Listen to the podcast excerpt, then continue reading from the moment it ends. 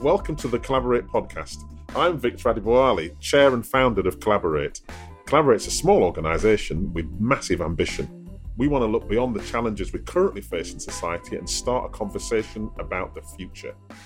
We live in challenging times, and I think we need more collaboration in society, in public services, in our economy, all to create a better future. So, we're exploring what a collaborative society could look like, how you build it, and where the green shoots are. And as part of this, I'm talking to some fascinating people about how they are creating change through their work.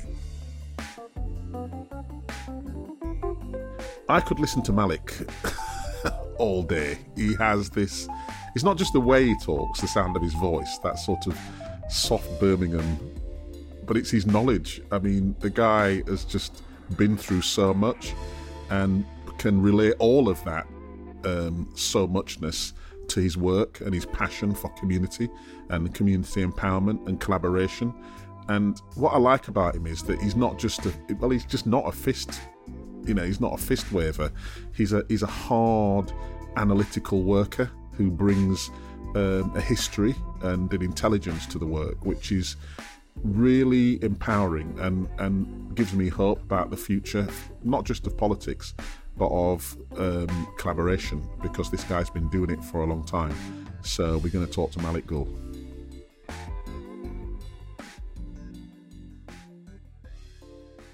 Well, my name is Malik, Malik Gul. I work for Wandsworth Community Empowerment Network, mm-hmm. and I've been working for the network from 2003. Uh-huh. And um, the Community Empowerment Network has um, its history is embedded very much in the um, New Labour government of 1997, Seven, yeah. 1997.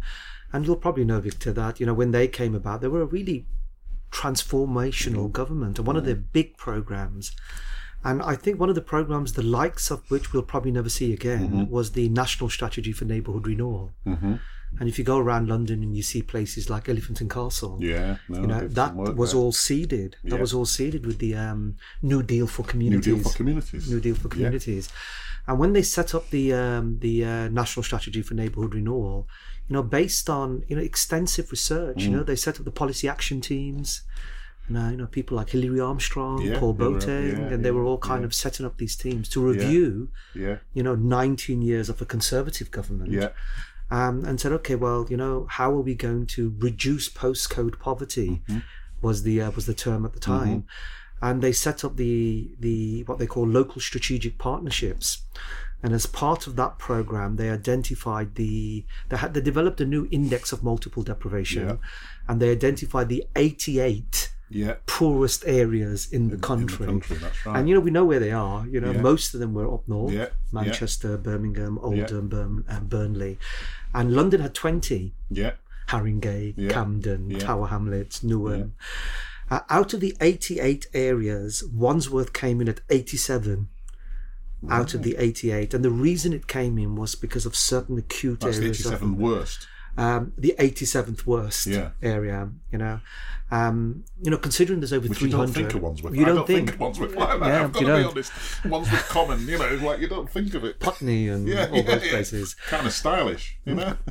or it likes to think itself yeah, as. Yeah, yeah. Uh, and I think there's something like, I don't know, 300 and something local authority districts, but mm. still Wandsworth came in at 87 out of 88 mm.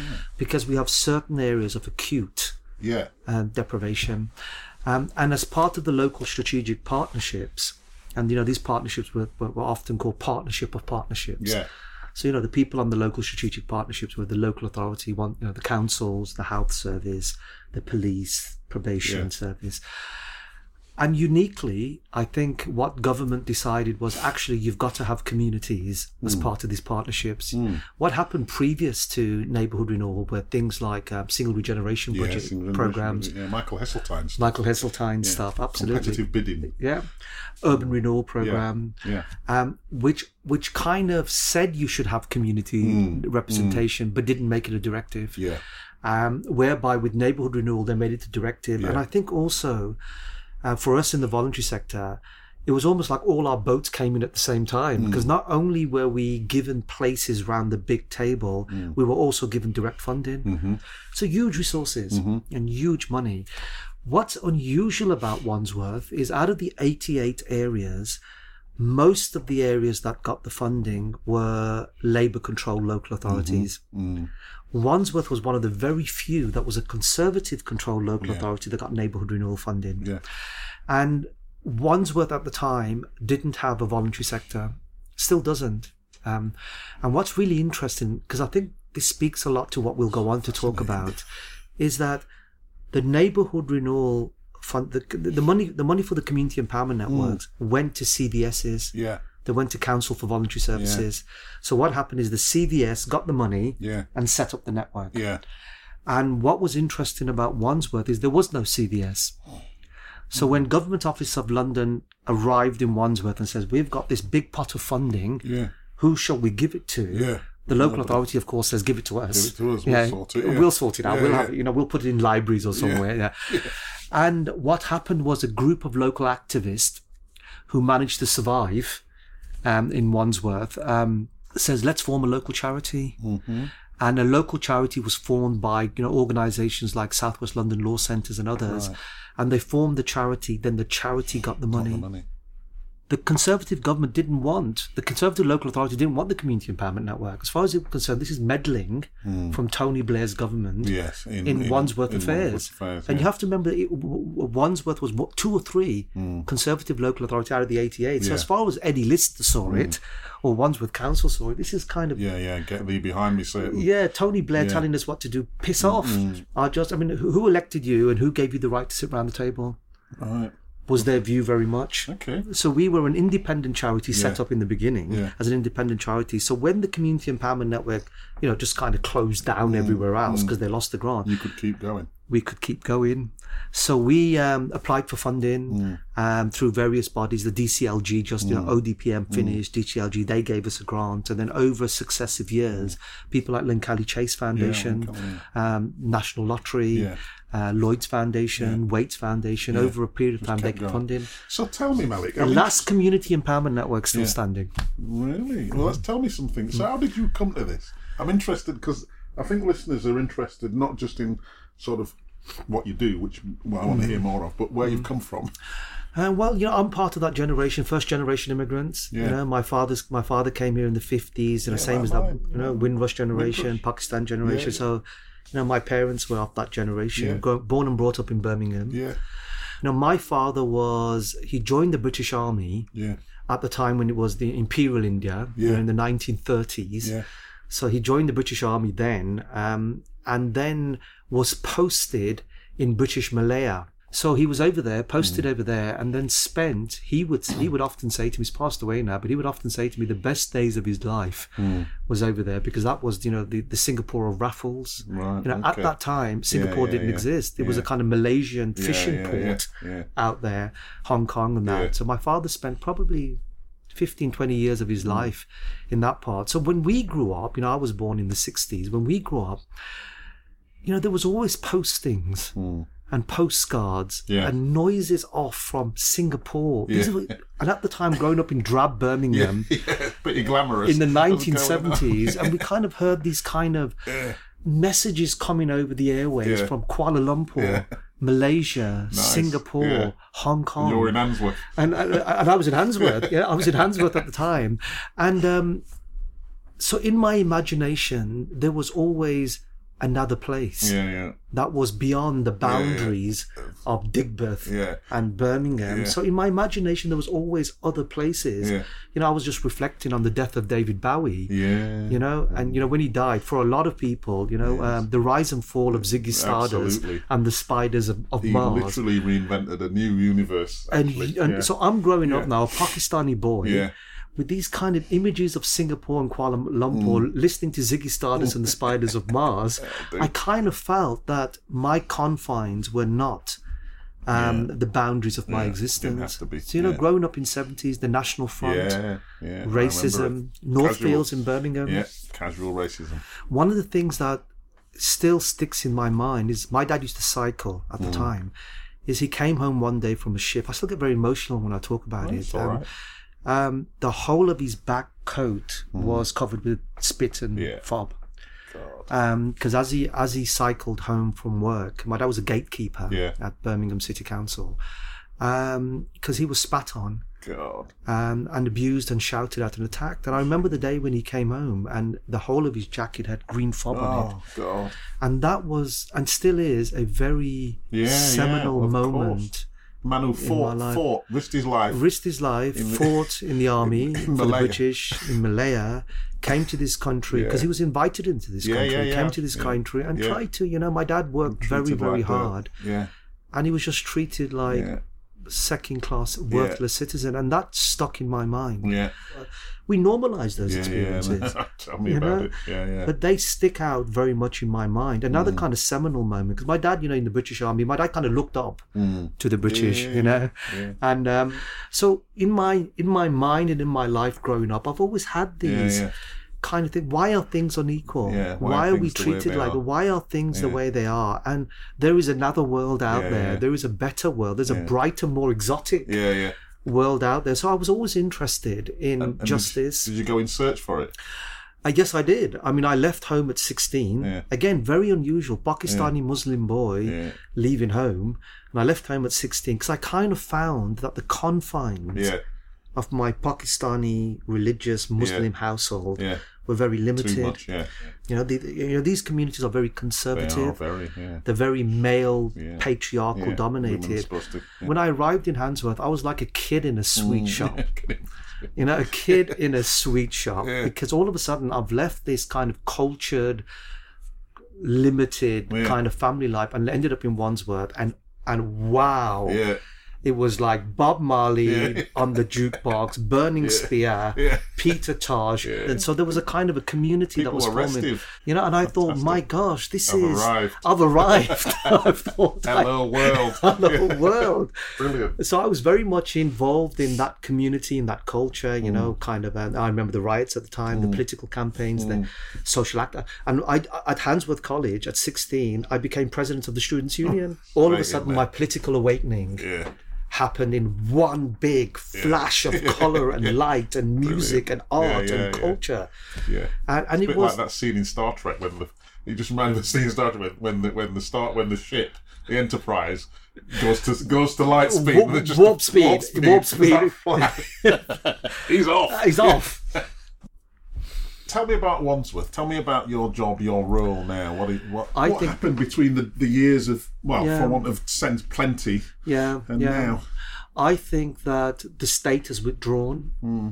From communities. The state has stepped away. You know, from we were growing up, the Yeah. state was very much embedded Mm-hmm. in people's life, either through the community programs or through funding of public Mm-hmm. services.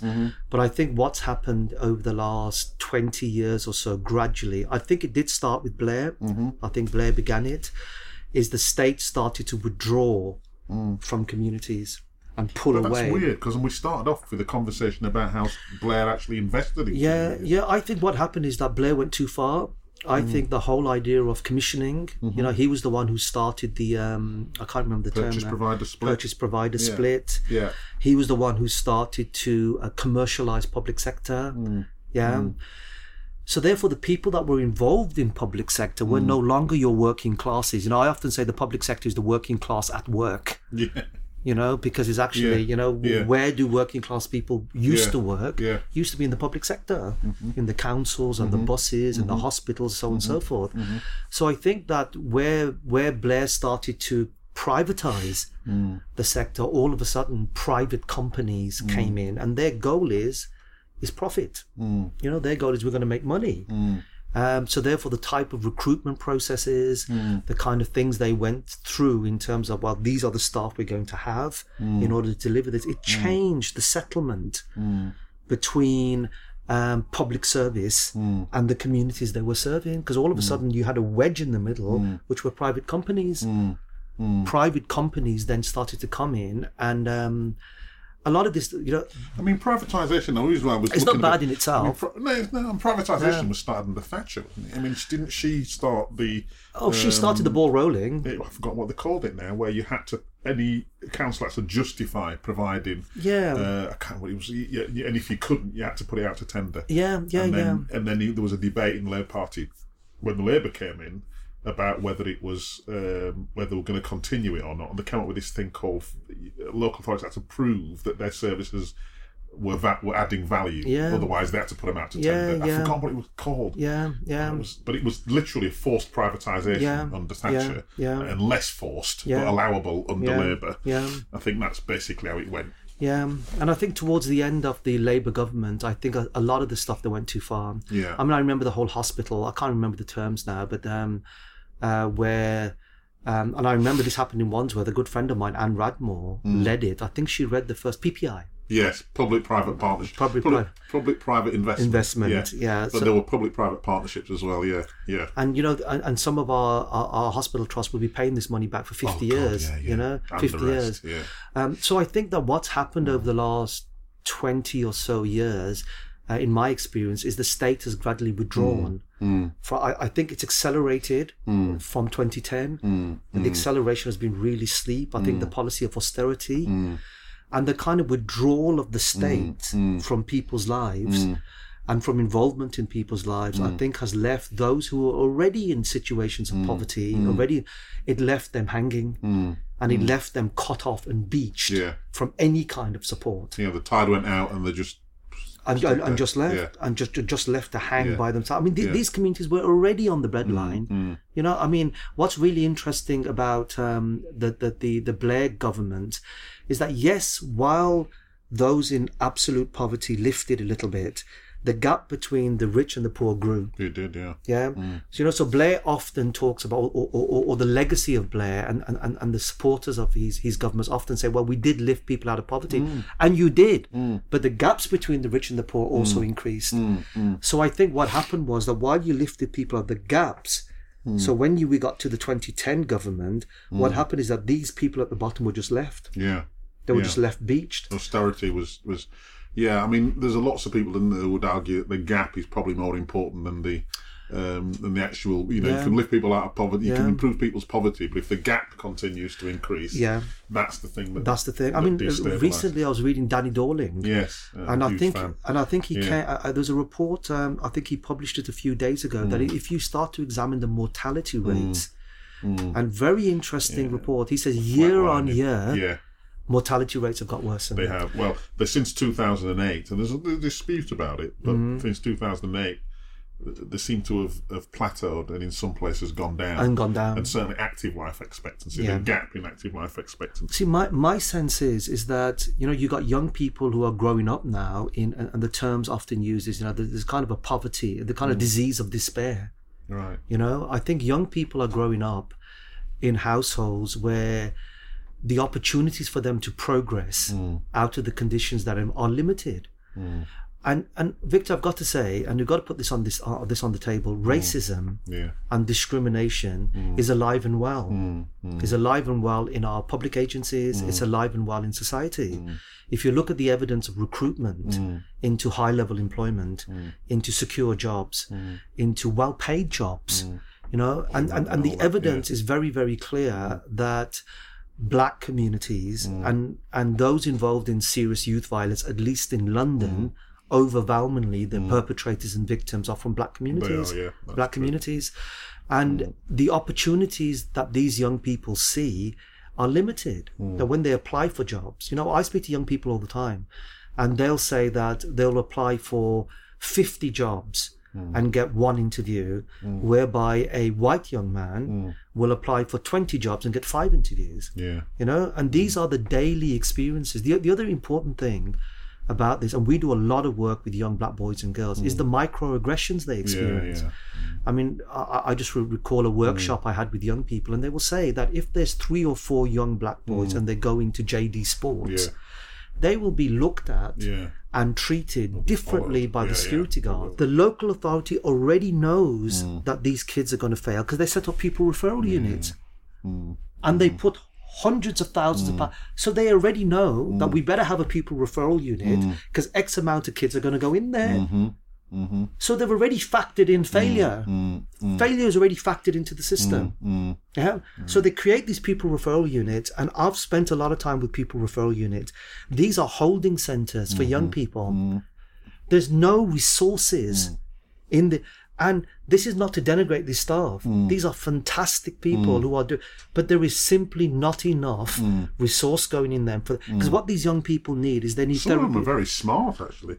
I mean, I've been to um, to um, to uh, pupil referral units and met some of the smartest people I've ever met. Yeah. actually, Absolutely, they just know that they've been labelled. these kids are all geniuses. Yeah, yeah. They're all doctors. Not all of them are, but and, some of them are. Most of them are. Most of them are. They're kind of um, future doctors and potential, lawyers yeah. and singers Yeah, and yeah, architects. But the thing is, they're stunted. Yeah, Yeah. Mm. Their ambition and their growth is not recognized or acknowledged because Yeah. whether at home or in the school, which is their biggest place of mm. association, they ain't getting the mm. support. So what then happens? What then happens? They're isolated, they're lonely, they're afraid, they're alone. Yeah. And then other people come in, yeah, and exploit these situations. The, the decision makers, this is my experience, the decision makers are by and large white middle class communities, by and large. The ones who are, this doesn't impact them yeah, it's not affecting Yeah. their families, their communities. Uh, I spoke to a, a, a good friend of mine. She lives in Surrey, Mm. yeah, in a village. She trains into London, yeah, responsibility for black kids on the Mm. Yes, Doddington estate, yes. And goes back out Yeah. to Surrey. yes, On in her village and in her community, the idea of knife crime yeah. It's something that happens in London it's something people. it's something that it's this it's, it's, it's so far away Yeah, from their yeah, reality yeah. and the thing is that a lot of the and these are good intentioned Mm, people but the thing is it's not impacting their lives it's not an experience that's part of their daily reality so therefore the type of interventions that they can make are not going to be nuanced Yeah, they're not going to be um, in line with the requirements and the needs of those Yeah, local yeah, people because they don't know them. yeah, What they're going to do is they're going to have a policy response to it. The policy response to it's going to be whatever comes down from Whitehall. The policy response is going to be more stop and search. yeah. Yeah. Um, more mentoring programs. Mm-hmm. Yeah, what, what we've got to have here? Let's get mentoring programs. These young boys and girls, they all need mentors. These programs are all great. But actually, what's needed for these young people is relationships of mm, trust and confidence. Yeah, Yeah, they- they- these young people need to be cared for. Yeah. And who who's going to care for them? Not the white middle class person, because they already see them as the other. They see them getting, they see them leaving. They see them leaving. They already see them as you know. yeah. They already see them as people who don't care about mm, them, mm. either at school or the police. So they've already gained an impression that these people ain't going to care for us. Yeah. So what's needed for these young people at an early age, 13, 14, 15, is therapeutic care and support and mm. love by their peers and by their mm, mentors. Mm. So tell me what what, what your organisation does. I mean, you've described what the problem is. What what what are the, some of the, some of the solutions? Well, when we set up the Community Empowerment Network, because there was no voluntary sector, Yeah. we had to go out and find members to join the Community Empowerment Network. So when we went out to look for members, the people that were doing the work were faith groups. right. In the absence of a voluntary sector, in the absence of a turning point Yeah. or an age concern Yes. or an Alzheimer's society, Yeah. the people who are doing the work are faith groups. Yeah. They're doing them in mosque. They're doing them in black Pentecostal churches. they're doing them in churches. They're mm. doing them in the Hindu society. They're doing mm. them in temples. Mm. So these are faith-driven people who are doing work in communities. So when we set up the Community Empowerment Network, because we couldn't find any voluntary sector organizations, we found churches, we found mosques. Um, so a lot of the Community Empowerment Network, 61 of our members, probably over 40, 45 are faith groups, mm. which again makes us very unusual. faith groups. So when we started to walk with these faith groups and started to spend time in their places, relational time with them, you mm. know, the amount of um, weddings I go to mm-hmm. and mm. funerals I go to and community celebrations I go mm. to because you know after 18 years you kind of mm. build different relationships with communities. What we figured out very earlier on is that this is where everybody is. Yeah, yeah. so what we felt very strongly with our partners who walked with us in the in the mental health trust in NHS Wandsworth mm. was why don't we deliver the services in these communities themselves? Right. why don't we co-produce Yeah. Services in churches, Yeah. in mosques, in temples, in Yeah. football groups. So what we now do, I'll just give you a very uh, example of one of our flagship projects, is the Mental Health Trust said to us that black families present late to services. If you're black, Yeah, that's by the well, time you well get known. Yeah. by the time yeah. you get into services is usually late or at an Yeah. acute stage. And black families are fear They're scared of the well. They're scared of the whole, quite the whole men- and quite rightly. Um, so black families are hard to reach. Yeah, even though we're in the middle of Tooting. Yeah. Yeah, and Springfield Hospital is slap bam in the middle of Tooting. These communities are hard to reach. But we have a relationship with black faith leaders. And we spoke to a number of these black faith leaders. One of them is Bishop Delroy Powell from the New Testament Assembly in Tooting. And uh, we said, Bishop, all these communities that come to the church on a Sunday and during the week, right? Why don't we train hmm. local black faith leaders in systemic family therapy? Give mm-hmm. them the qualifications, mm-hmm. Mm-hmm. give them the accreditation, and they can then start serving people in mm. community. So therefore, somebody can come to pastor, mm. and pastor can still provide prayer, mm. but now pastor can also provide early intervention and prevention. He could, because previously pastor would just say, "Go and see your GP," and what we know, people don't go to their GPs. So what pastor can now do is provide early intervention support. So we set up what we call the Pastors Network for Family Care, which has now gone on to become the Muslim Network for Family Care. And our ambition for this work is that if we had 30 or 40 or 50 or 60 or 70 local people in their churches, their mosques, their temples, their youth clubs, their community, trained in systemic family therapy, you then do early intervention and prevention before things even get to health services. Yeah, yeah, yeah. That is a model of what we do. So wherever people are, mm. there's going to be networks. Yeah, yeah. There's going to be social mm. networks of some kind, identifying these networks and shifting power and resources away from institutions Yeah. into these networks. Into the. But also, Victor, what's interesting about this is let's redefine what we mean by the workforce. Yeah, yeah, yeah. Totally. So instead of the workforce just being institutional Yeah, yeah. people, Yeah. let's start seeing local people in community organizations who are already doing this work. They're already doing pastoral care. They're already doing community work. And let's let's let's validate it. Let's validate mm. them, but let's validate them in a way that the system acknowledges. Yeah, yeah. So let's give them accreditation. So this requires, and we haven't used the word yet, but this requires a high degree of collaboration. Absolutely it does. And I'm just wondering, does. what are the conditions that you need to do that? I'll tell you what my experience is, is that you need leadership. Hmm. Mm-hmm. You need leaders to lead. You need people in positions to make decisions to lead this work. So I'll give you an example. I mean, we've been working with NHS Wandsworth, Wandsworth mm. Council for a mm. very long time. Mm. And a lot of the good people in these institutions get it. Yeah, They get the fact that you've got to collaborate with communities. yeah. They get the fact that you've got to empower and enable those in the front line Yeah. to do early. They get all of that. yeah, Where they are not helped and enabled is that their leaders, mm, I see. Yeah, their leaders are not creating the conditions for them to redesign their services, Yeah. to redesign their service offer, Yeah, yeah. to create new opportunities. What their leaders are often doing is they're si- receiving directives mm. from Whitehall, mm. whether it's Department of Health or mm. Department of um, you know whatever the department is, and they they are taking this received hmm. policy hmm. and seeking to implement it locally. S- yeah. They are not being enabled to come up with local solutions. They're yeah. not being able. They're not being enabled to say, well, okay, in this particular place, hmm. yeah, this will work. How are we going to make it work? They're not being enabled to do that because these community leaders, for want of a better term, these civic leaders, they're the ones who will hold public agencies to account for the because one thing that public agency leaders know is they know they're accountable. yeah, yeah. The problem that they have is that we're in the absence of civic power. The only people they're accountable to is their paymasters, Who holds the civic ma- uh, the civic leaders to account? their communities, the people they represent. Okay. Yeah. So let's say the pastor. The pastor is accountable to his, his congregation. Yeah. At the mosque. I was at the mosque the other day. Mm. You know, the mosque, uh, Tooting uh, Mosque and Balham Mosque where I go to, you know, they have like a thousand members. Mm. Yeah. Mm. What we need to do is we need to make the members hold their leaders to account. So this accountability goes all the way down the food chain. They have to report back to somebody. and, and the constituency has to have real power to call them to account. and the sis- consistency has to have real power and we have to generate that we have to make sure that works a lot of the work that we do we do with communities you know we hmm. make sure that communities at large have hmm. information hmm. and that those communities emerge a leader or a spokesperson or an advocate who then represents their views on the partnerships Okay. so we do a lot of work in that area No, I can I can understand what you're saying. So you're prime minister for the day, then. Um, you want to change the way the world works, or at least this world, Hmm. uh, this world being. What would you do?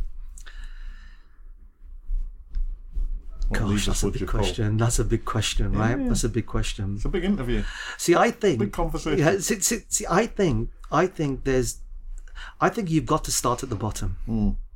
Okay. because, you know, you could have a prime minister hmm. if you don't hold that person to account, hmm. the person will do whatever they want. Yeah. So I think what we need to do is we need to build local community citizen action mm-hmm. because people have power. You know, if you have a hundred people turning up to the town hall, yeah, the politicians around the table and the decision makers We've got to listen. they've got to listen because we've built systems of accountability and representation. What we don't have is we've got a disengaged and passive Yeah. um, polity. So I can I can understand you want a ground up uh, evolution. I was going to use the word revolution, but Yeah. it seems like you, you want to build from the ground up. You, you want to reduce choice? Um, I, I think we should be selective. Okay. I think we should be selective. Okay. You know, because I think too much choice is a bad thing. Mm-hmm. Where we understand need, mm. yeah, mm. we should respond to need. yeah, yeah. Yeah, there's a need here. Mm. Let's respond to the need. Let's not waste time and say, "Oh, let's have another consultation. Let's have another the. Let's have another survey." I think we already know what needs to be done. The evidence is overwhelming Yeah. in terms of here are the problems. Yeah. Here is the need. Mm. Here are the choice. I think we spend too much time. Yeah. And why do we do that, do you think? I think there's a reluctant. I think there's a fear. Mm. I think there's a fear of failure. Mm. I think there is a um, a reluctance for people to get involved because it requires commitment and leadership, and it requires people to fail, Yeah. and it, it requires people to be okay with failure. Yeah. Let's try this. learning, yeah. Yeah, let's try this. Let's learn from it. I think there's a culture of a fear of hmm. failure. The only thing that goes up to decision makers is good news. Hmm. I sit on overviews. I, I hmm. participate in overviews.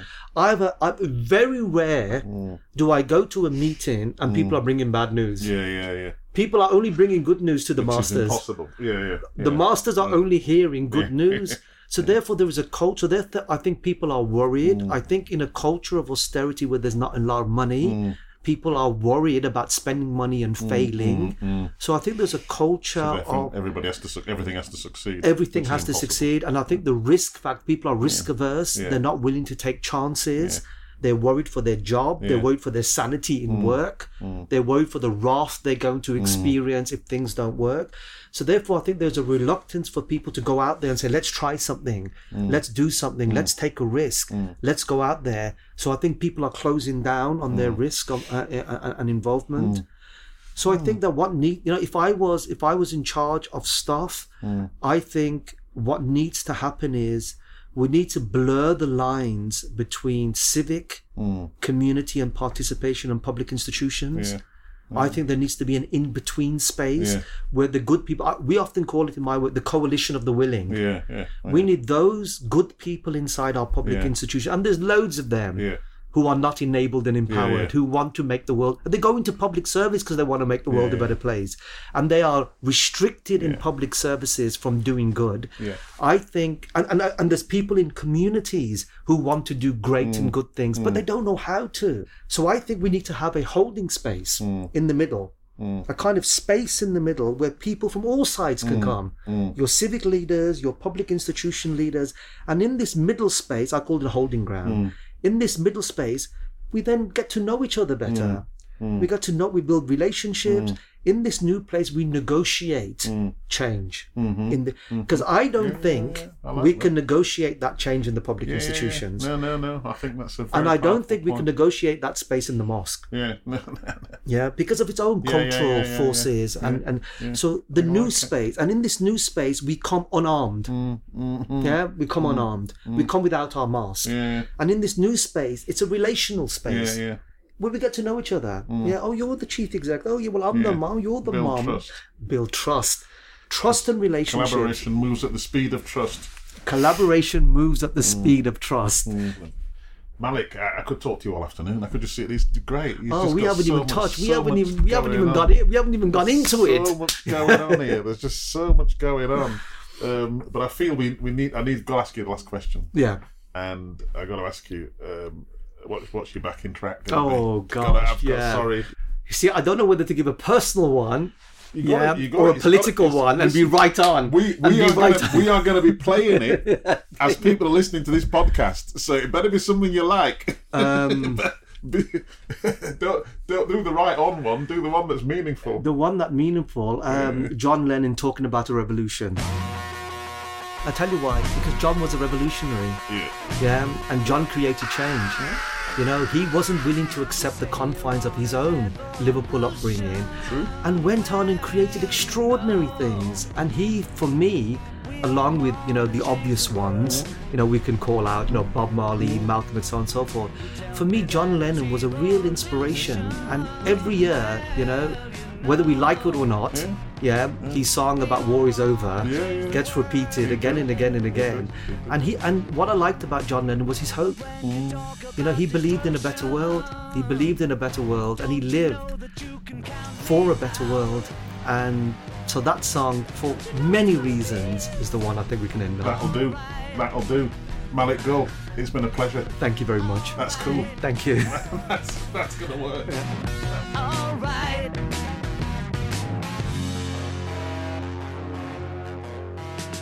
You say you got